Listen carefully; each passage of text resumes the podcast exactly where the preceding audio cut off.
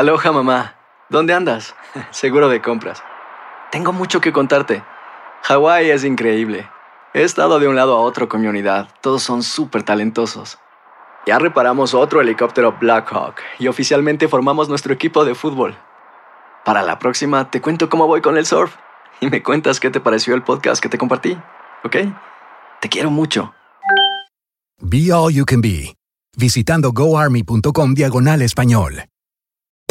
Hacer tequila, Don Julio, es como escribir una carta de amor a México. Beber tequila, Don Julio, es como declarar ese amor al mundo entero.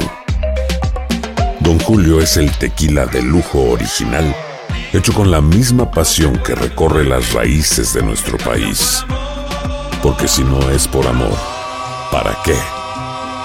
Consume responsablemente. Don Julio Tequila, 40% alcohol por volumen, 2020. Importado por Diageo Americas, New York, New York.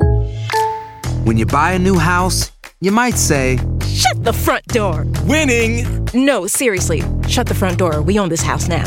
but you actually need to say, Like a good neighbor, State Farm is there. That's right. The local State Farm agent is there to help you choose the coverage you need.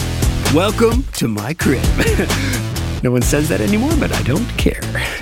So just remember, like a good neighbor, State Farm is there. State Farm, Bloomington, Illinois. Boost Mobile tiene una gran oferta para que aproveches tu reembolso de impuestos al máximo y te mantengas conectado. Al cambiarte a Boost, recibe un 50% de descuento en tu primer mes de datos ilimitados. O, con un plan ilimitado de 40 dólares, llévate un Samsung Galaxy A15 5G por $39.99. Obtén los mejores teléfonos en las redes 5G más grandes del país. Con Boost Mobile, cambiarse es fácil. Solo visita boostmobile.com. Boost Mobile, sin miedo al éxito. Para clientes nuevos y solamente en línea, requiere AroPay. 50% de descuento en el primer mes requiere un plan de 25 dólares al mes. Aplican otras restricciones. Visita boostmobile.com para detalles. Escuchas los podcasts de Buenos Días América, compártelos y ayúdanos a informar a otros.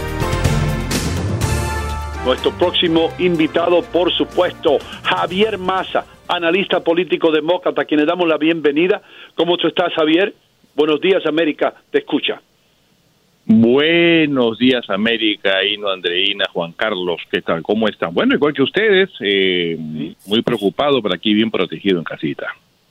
Óyame, una campaña política eh, como nunca antes se había visto, especialmente con la situación en el Partido Demócrata, ¿no? Eh, Sanders y Biden enfrentados uno al otro mientras que la pandemia nos estaba azotando. Eh, ¿Qué marcó la diferencia aquí? Eh, yo sé que Carolina del Sur fue lo que movió eh, la aguja a favor de, de Biden, pero ¿crees tú lo mismo que yo? Mira, Ino, yo creo un poquito más allá. Creo que sinceramente hubo un gesto de desprendimiento eh, muy generoso de parte de Sanders. De darse cuenta que el país no estaba para más confrontaciones, a diferencia de Trump, que sigue sembrando confrontaciones, como siempre lo ha hecho, y que era momento simplemente de despejar el camino. No había necesidad de seguir con más internas obligando a la gente a votar, poner en este conflicto, sobre todo habiendo un- una crisis de salud gravísima como nunca en la historia que ha habido en este país, y era lo mejor. Además, es verdad, las cifras tampoco le estaban favoreciendo. O sea, normalmente, conociendo a las antes, él hubiera continuado en la batalla, pero estas no son circunstancias normales, son circunstancias completamente atípicas que estamos viviendo y era el, el paso que él tenía que dar. Ahora lo que toca es una operación cicatriz, es eh, restañar las heridas que quedaron en, la campaña interna y sumarse evidentemente con Biden, que me queda claro va a ser el próximo presidente de Estados Unidos. Javier, ¿qué opinión te merece, por ejemplo, la celebración de elecciones en Wisconsin en medio de, de esta pandemia? Hay mucho que se, ha, que se ha criticado en torno a que no es momento ni de convocar ni de salir de casa y mucho menos pensar en la política mientras muchas personas están muriendo. Mira, Andreina, yo creo que eso es una, una, una exageración. Wisconsin ha podido perfectamente entrar, como lo habían pensado otros estados, de suspender, de mm, postergar las elecciones en las circunstancias que estamos viviendo. O sea, eh, evidentemente, nada que signifique reunir gente en un espacio es prudente bajo ningún concepto hoy en día. A pesar de que hay muchísima gente que todavía no le entra en la cabeza que estamos en una emergencia de salud y no puedo llamarlo de otra manera, lo he dicho en algún comentario por ahí, gente estúpida, hay que decirlo así, quien no se pone hoy una máscara o no se protege es un reverendo estúpido, eso es lo que es. Están simplemente, al no cuidarse ellos, no estamos cuidando a los demás.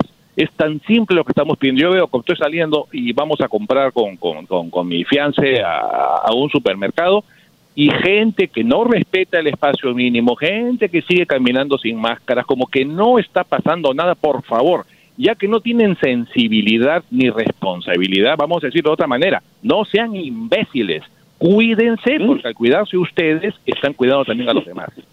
Me gusta ese mensaje, Javier. Hay, Ahí, hay que, hay que hermano. decirlo en ese tono, Hino.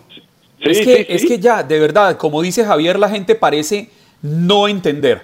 No, no, no, no quieren captar el mensaje que es la vida de todos la que está en riesgo. Entonces yo, yo sí le agradezco a, Javier la, la- la franqueza y la claridad en sus palabras. A ver si entendemos de una vez por todas. Javier, ¿qué debe hacer el Partido Demócrata en este momento para aprovechar el repunte que parece tener eh, Joe Biden? Veía la última encuesta, incluso si no me falla la memoria, la vi publicada en su, en su perfil de Facebook, en el que hablaba que ya estaría, según un sondeo, 11 puntos por encima del hoy presidente. ¿Cómo mantener ese liderazgo? Es correctísimo, Juan Carlos. Sabe, hay dos encuestas, dos muy importantes. La primera fue una de la, de la Universidad Quinnipiac, que es muy objetiva y muy acertada, que le dio ocho puntos adelante a Biden, ya comparando directamente a Biden con Trump, posibilidades de elección en noviembre, ocho puntos. Y la más reciente la publiqué anoche, efectivamente, que es de CNN SRSS, que también es muy, muy, muy acertada en sus eh, predicciones, eh, la SRSS, que le da 11 puntos adelante a Biden. Y esto es importante porque hay algo que los analistas vemos con más atención que una simple encuesta, es lo que llamamos las tendencias. Cuando tienes ya no una, sino dos mediciones nacionales, y yo siempre soy más cauto, digo, espero una tercera, que probablemente aparezca, una medición nacional, una tercera, que muestra a Biden adelante de Trump, ya te está reflejando lo que llamamos el humor ciudadano, y eso es bien importante, ¿eh? o sea, ya no es una reaccioncita de momento, eh, algo que pasó y la gente se exaspera y boom, vuelven a nivelarse los ánimos.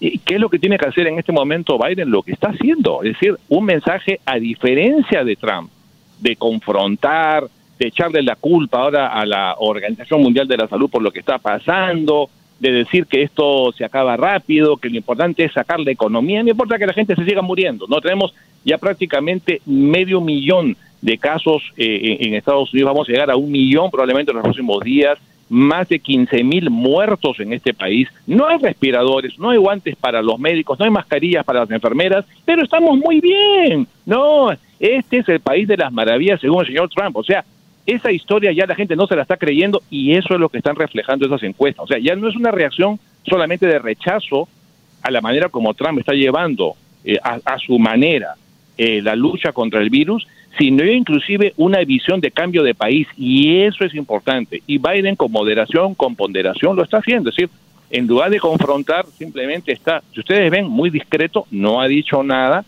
no está aprovechándose de esto para crucificarlo a Trump. O sea, se está manejando con muchísima habilidad. El debate va a tener que venir, obviamente. después. Caballerosidad.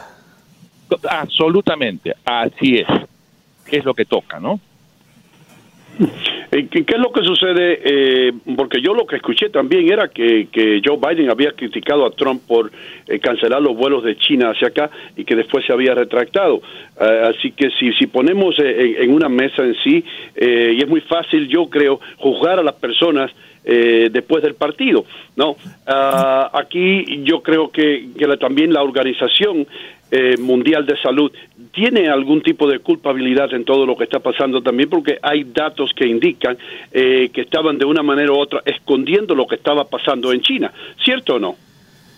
Ay, mi querido Hino, ¿en serio? ¿Usted se cree esa historia? Sí, estoy bien en serio. Hay pruebas que muestran que eh, había como gato encerrado ahí eh, lo que estaba pasando entre el director de la organización y, eh, y China y que se podía haber traído a la mesa todo esto un poco antes. Eso, eso, A ver. está, eso está verificado y está comprobado. A ver, eh, a ver. dime, dime tú, tú que estás envuelto en todo esto más que yo. A ver, primero, en noviembre del año pasado se generó el primer informe de inteligencia aquí en Estados Unidos de que empezaba una epidemia en Asia que podía llegar a América. No decía el informe que podía llegar a todo el mundo, se quedaron cortos, pero fue una primera advertencia que hizo Trump, la ignoró. Hasta el año pasado había un científico americano asignado en China para dar seguimiento a cualquier epidemia que se pudiera iniciar, como ya ha pasado con el SARS anteriormente, que pudiera llegar a América. ¿Qué hizo la administración de Donald Trump? Canceló esa posición, eliminaron esa posición y ese científico regresó a Estados Unidos. ¿Quién fue el que nos dijo en la primera semana de febrero de este año que el asunto de este virus, el coronavirus, se acababa en dos semanas y que era un invento de CNN y los demócratas para perjudicar su reelección? ¿Quién dijo eso? Donald Trump.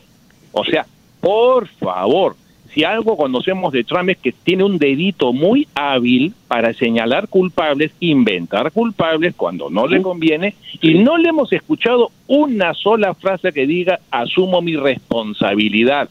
Señor Trump, usted es el presidente de este país, póngase los pantalones y actúe como tal, pero señalando deditos que la OMS, que los estados, por favor, no hay un liderazgo. Pero también, pero también, hermano mío, yo no creo que la culpa debe caer solamente eh, encima de un partido. Tenemos aquí en Nueva York, que es el epicentro de la, de, la epidemia, tenemos al alcalde y al gobernador eh, en tape, en videotapes que los he visto yo, diciendo, en Nueva York no está pasando nada, vengan a Chinatown. Yo estoy en Chinatown comiendo, sin embargo, eso los miembros de la prensa no lo publican ni lo comentan. Esa es la realidad del caso. Lo que estoy tratando de hacer aquí, Javier, es ser un poco justo con el hecho de que muchos de nosotros ni nos imaginábamos que esta pandemia iba a llegar a los Estados Unidos. Esa es la realidad. Y yo creo que crear un, ámbito de, o, un ambiente de culpabilidad contra una persona, contra un partido, contra eh, una organización, yo creo que es injusto. Ajá, ok. O sea, tenemos un presidente. yo creo tenemos un presidente pintado en la pared, mi querido Hino, que no hace nada. Vamos para un millón de infectados, vamos para casi 20 mil muertos en este país, mucho más que China, mucho más que Italia. Y por favor, ya sé, la población de Estados Unidos es más grande, estamos hablando de la proporcionalidad. En proporción, más infectados y más muertos aquí en Estados Unidos que donde comenzó la infección. Y esto es Estados Unidos. No tenemos respiradores, no hay guantes, no hay mascarillas. Así estamos. O sea, no puede ser, y perdónenme, este es el primer país, la primera potencia del mundo, y así estamos. Sueltan un montón de millones de millones en ayuda, y quiero saber quiénes de los que nos están escuchando en este momento, en este programa, pueden decir que les ha llegado la ayuda. A nadie. Has escuchado el podcast de Buenos Días América. Gracias por preferirnos y no olvides compartirlo.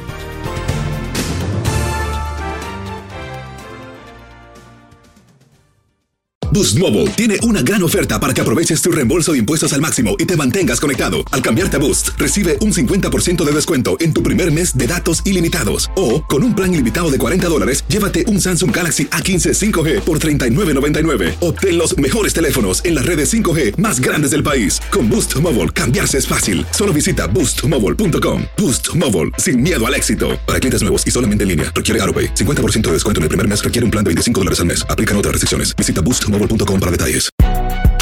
Si no sabes que el Spicy McCrispy tiene Spicy Pepper Sauce en el pan de arriba y en el pan de abajo, ¿qué sabes tú de la vida? Para, pa, pa, pa. Cassandra Sánchez Navarro junto a Catherine Siachoque y Verónica Bravo en la nueva serie de comedia original de VIX, Consuelo, disponible en la app de VIX ya.